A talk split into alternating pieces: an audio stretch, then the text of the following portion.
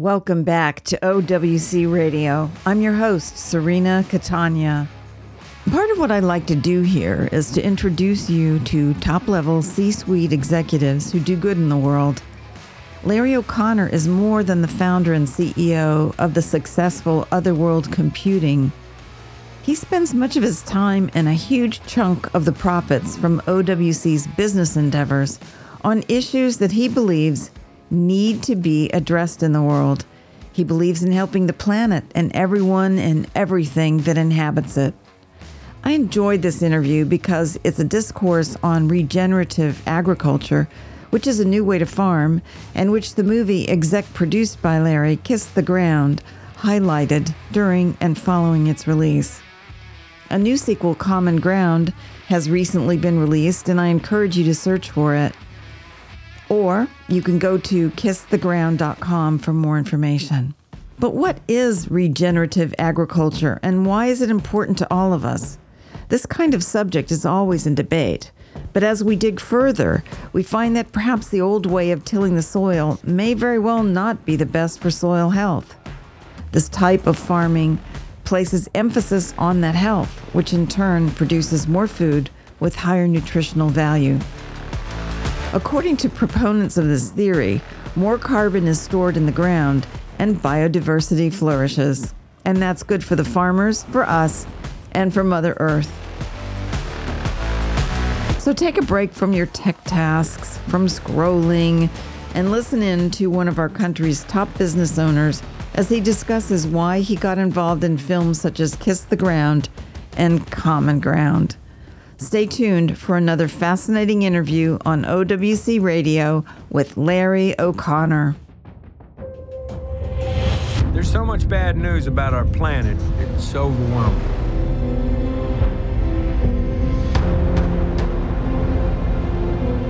Truth is, I've given up. This is the story of a simple solution, a way to heal our planet. The solution is right under our feet, and it's as old as dirt. All of our soils that are under chemical, conventional agriculture are almost completely devoid of microorganisms. Modern agriculture was not designed for the betterment of the soil.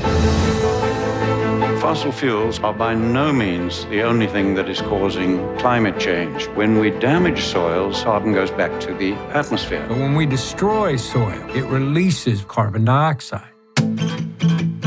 Biosequestration is using plants, trees, and techniques of grazing and farming to capture carbon and store it in the soil.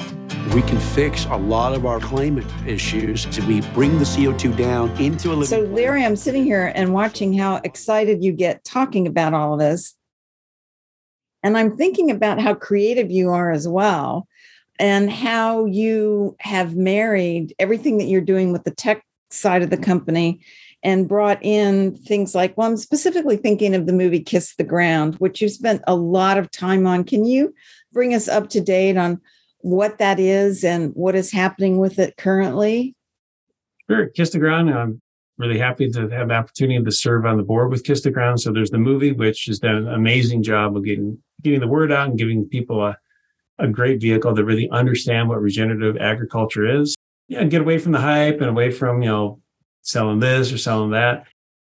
The core of Kiss the Ground, and it's really important for the organization itself to be getting the word out. And now working with the U.S. Farm Bill and actually getting testimony in front of Congress. First farmers and next us are the primary beneficiaries of anything that's in the regenerative agriculture direction. This is a big subject to really wrap around. Historically speaking, we live in the best days they've ever been. We have challenges from AI. We have challenges from culture. You look at poverty levels, war, all these things, clean air, clean water. If you look at the past 100 years, it's pretty crazy how much things have improved. That doesn't mean that we still don't need to continue to improve and address things to prevent us from cliffing. That's the other aspect. If we screw things up past a certain point, we may be improving in all these different ways, but yes, we don't want to go over that cliff. And regenerative agriculture to me is a huge. It's a solution to ensure that we have a great slope forward. I talk about different technologies and different issues. Every day we're reading about headlines that, you know, are doom and gloom. And then we read about new technologies that are going to save the world. And the oldest technology in the world, God-given, is, quite frankly, everything that goes into regenerative agriculture. And it's kind of a disruptive threat to the way things have been kind of advanced in government and our economy, because you don't have, you know, some tech company that is lobbying for regenerative agriculture. In a lot of cases, you're reducing costs. You're reducing, I mean, the cost is actually to the people making herbicides, fungicides, pesticides, even seed, because regenerative agriculture is proving that less seed is required to produce the same amount of output per acre because it grows better in soil, this living soil. Just animal integration is a tough message. And right now we're blaming, you know, they blame cows for a big chunk of the greenhouse gas.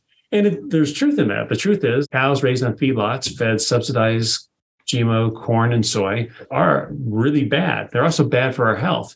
However, cows that are pasture raised, that eat natural, or grass-fed, grass-finished, actually are a key component in saving our soil and saving our planet. They're carbon negative. It's nuts. It's breaking the conventions. And the farmers are, you know, kind of at the whim of a lot of forces that are beyond their control. This is not a political thing. I mean, it's so nuts. I don't even like the political side of this is.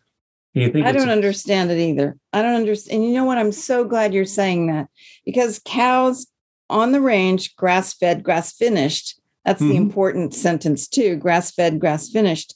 Those cows actually, they don't chew the entire grass up, right? They just eat the top of it. It's like they mow it down. And then when the seeds land in during the seed season, they trample them into the ground so that they grow faster and grow better.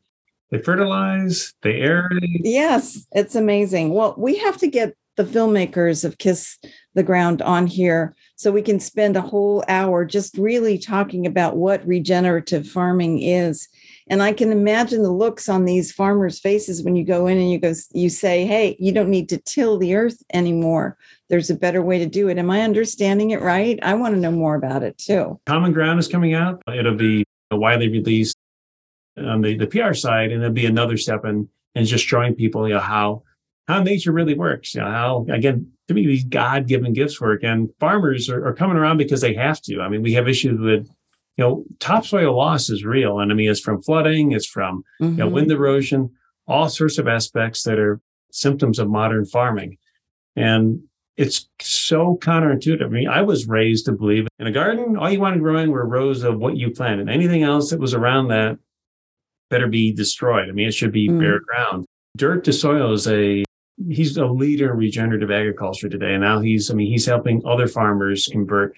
And he's got Nourished by Nature, where you can actually buy regeneratively raised meats and stuff. But going to the point, I mean, this is somebody who, because he was facing, you know, really a failure of his farm with costs and other things, you know, with bad weather, you know, who slowly transitioned from conventional to regenerative. And at every step along the way, oh my gosh, you know, I use less fertilizer and my stuff is growing better. I've got cover crop. We're in a drought and the farms around us are really performing poorly, but because of our cover, we actually have more moisture content and our crops are actually doing well. All these things, I mean, is so counterintuitive.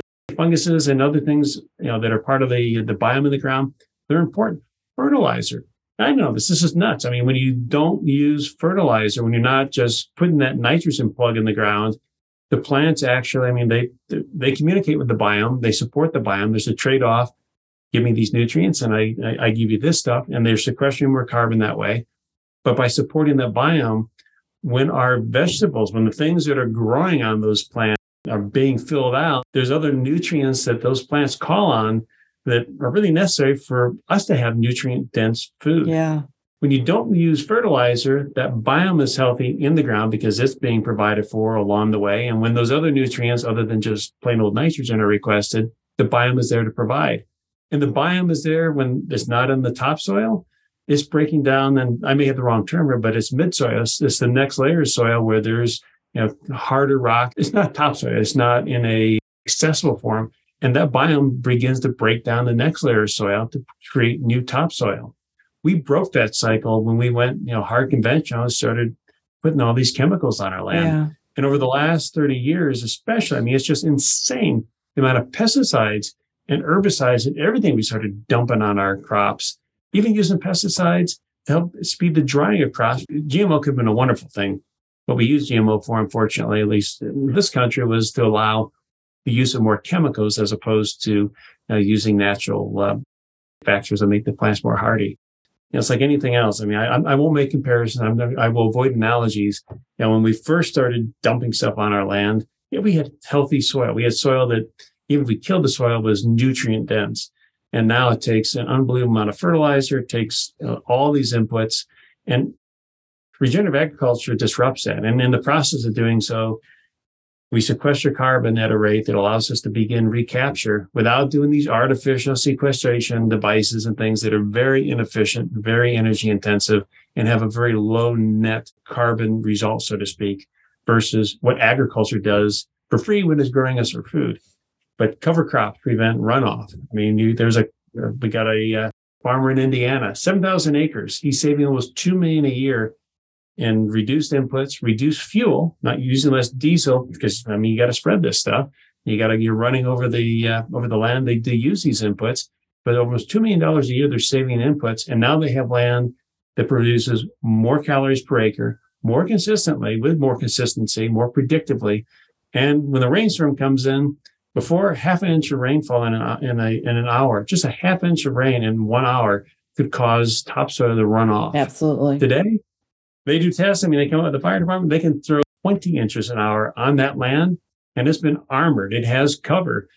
It can absorb more of that water. It holds more of that water in a way that's usable, and the topsoil doesn't run off.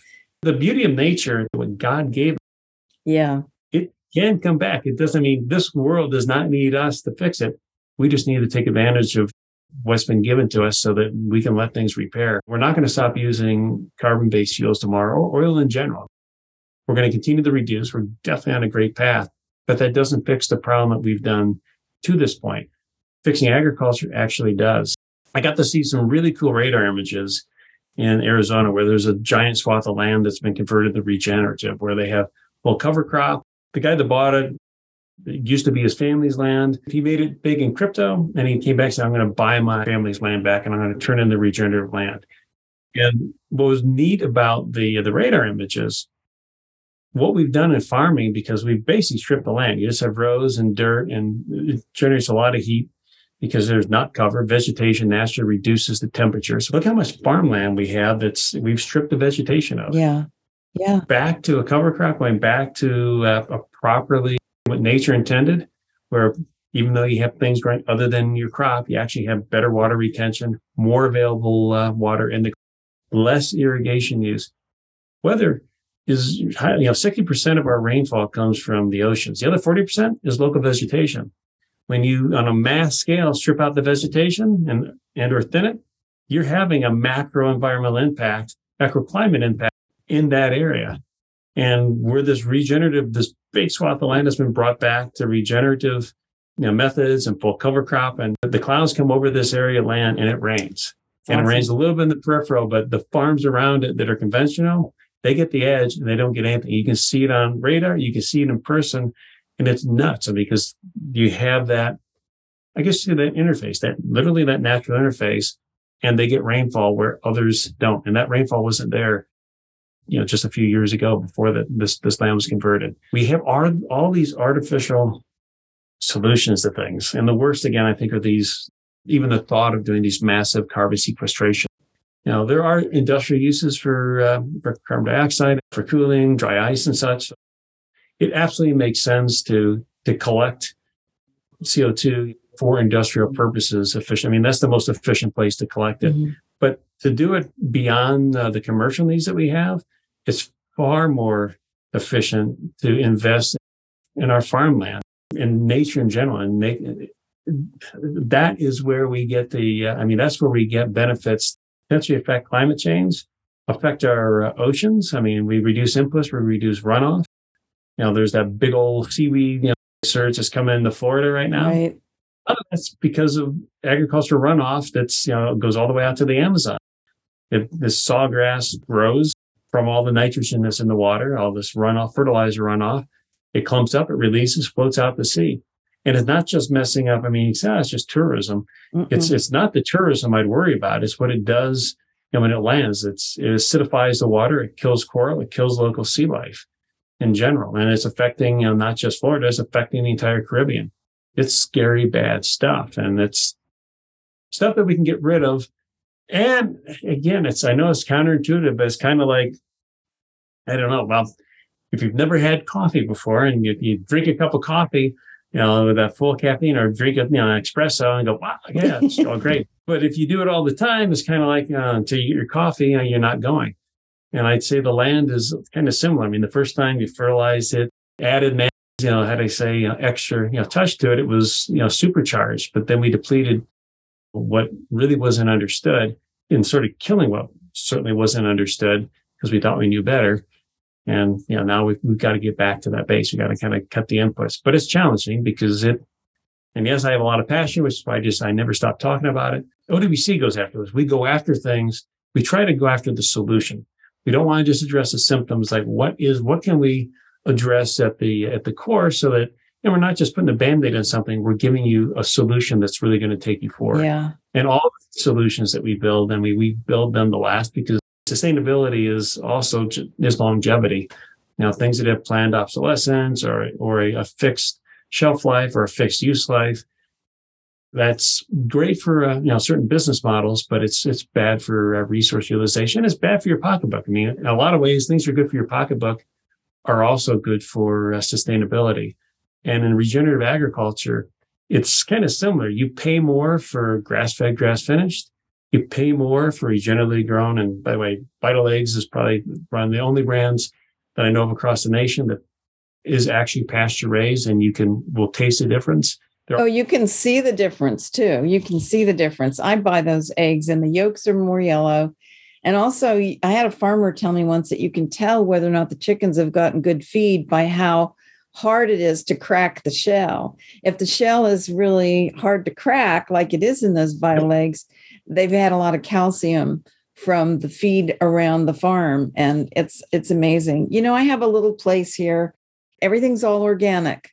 But if you look around my yards, there's a whole ecosystem here. I have 15 baby caterpillars on the milkweed outside my living room here. And there's worms have come. There's birds have come, butterflies have come, there's bees everywhere. And like you were saying, the ecosystem, when the mildew grows, then something will come and get rid of it, right? It's if you leave it alone and just treat it with love and kindness and give it some water, then it's amazing. But I think I'm so happy that you're doing this because for so many years, I personally was very concerned about this. And I think I'm grateful that you have the means and you have the heart to do this because it's so important. You were an executive producer on Kiss the Ground, but you took the time and have made the effort to stay with it and be on the board and really spend a lot of time, which you don't have a lot of extra time. You're running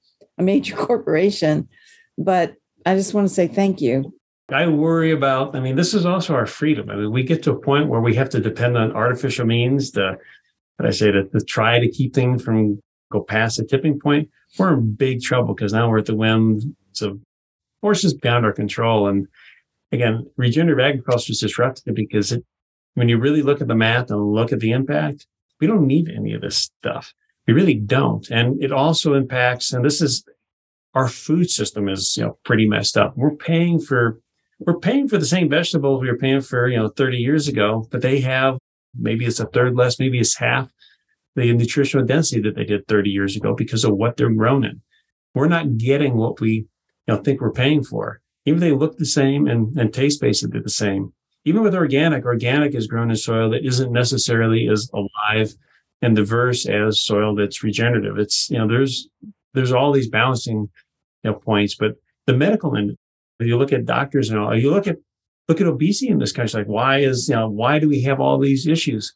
Our food pyramid has been totally screwed up.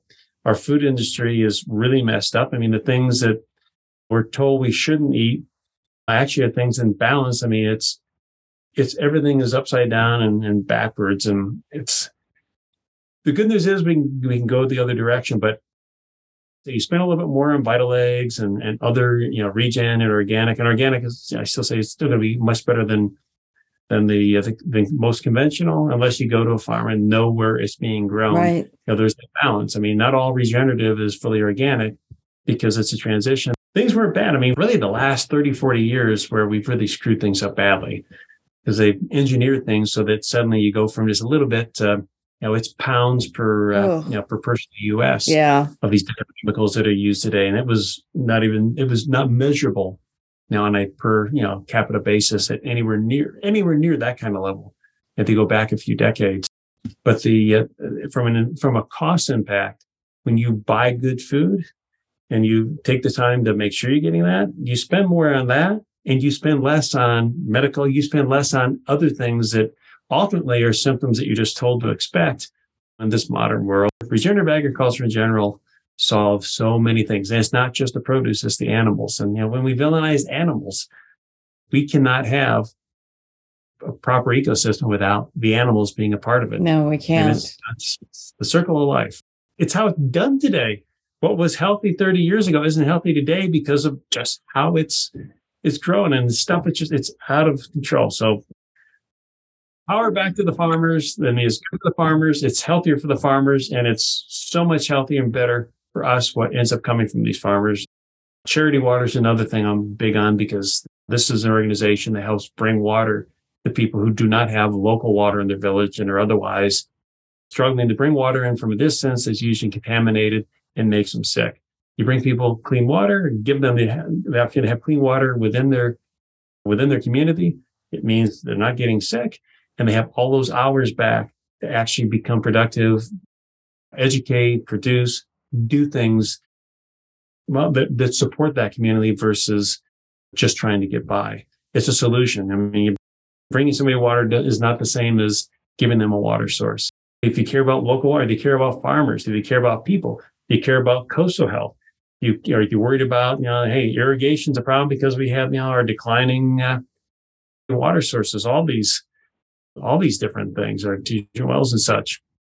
Whatever you care about, almost whatever you care about nutritionally or health or water, environment, the bees, the insects, butterflies, grass-fed, grass-finished, pasture-raised animals, free-range animals, it's a stark contrast to a feedlot. And the nutritional value and just the health difference in that meat versus that feedlot stuff. There's a lot of food in Europe. When I go over there, food from America, a lot of it's illegal.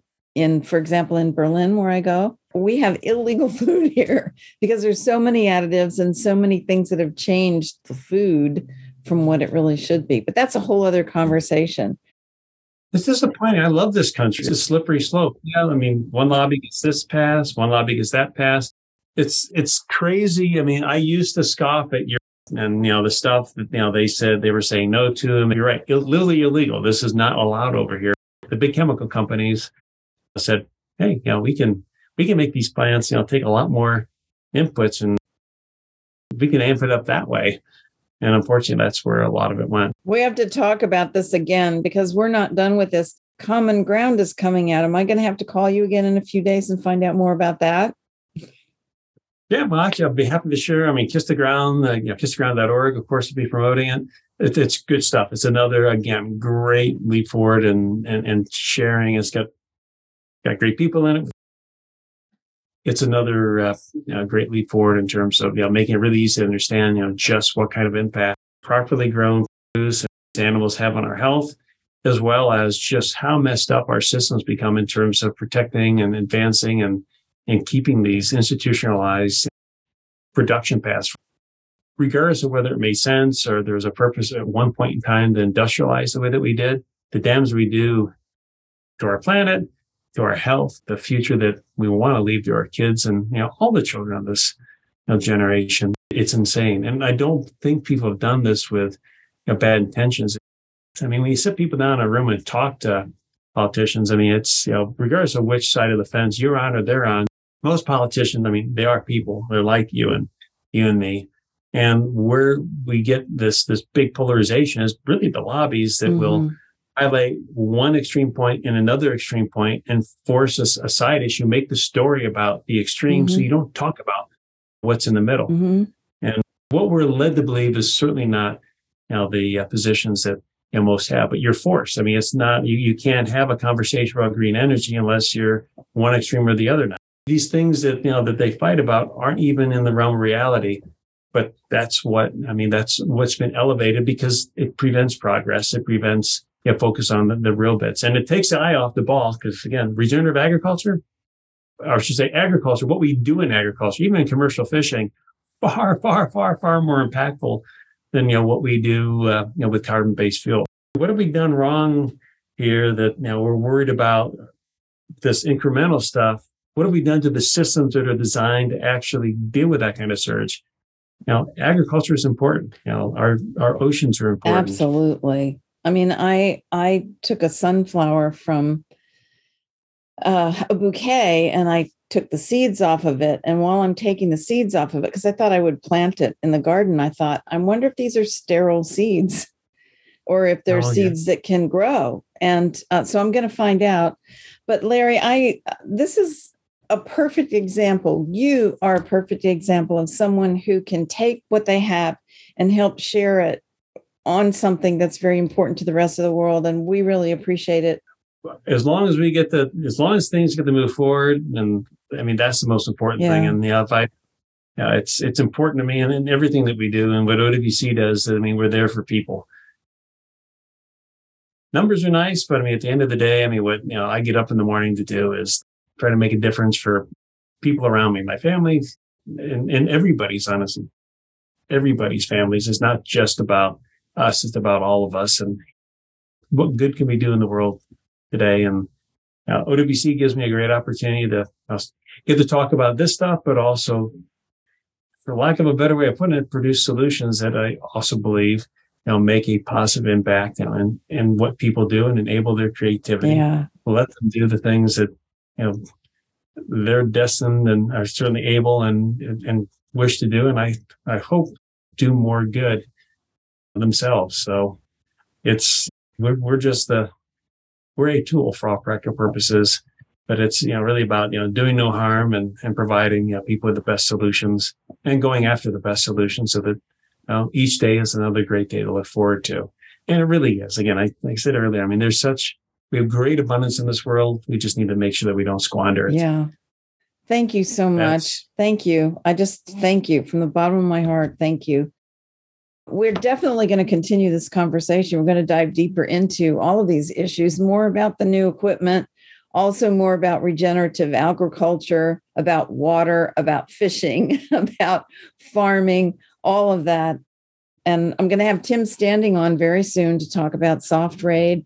You guys go check out Farshid Tabrizi's interviews about some of the solutions that have come from there.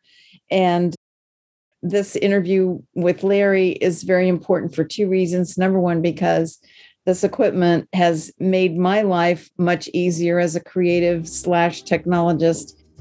And also, I've discovered that Larry O'Connor and I have a lot in common when it comes to our wishes for all the best in the world. And Larry, thank you for taking the time to come on here. And thank you for sponsoring OWC Radio so that we can talk to great people all the time. And remember, everybody listening, remember what I tell you, get up off your chairs and go do something wonderful today. He's Larry O'Connor. I'm Cirina Catania, and you have been listening to OWC Radio.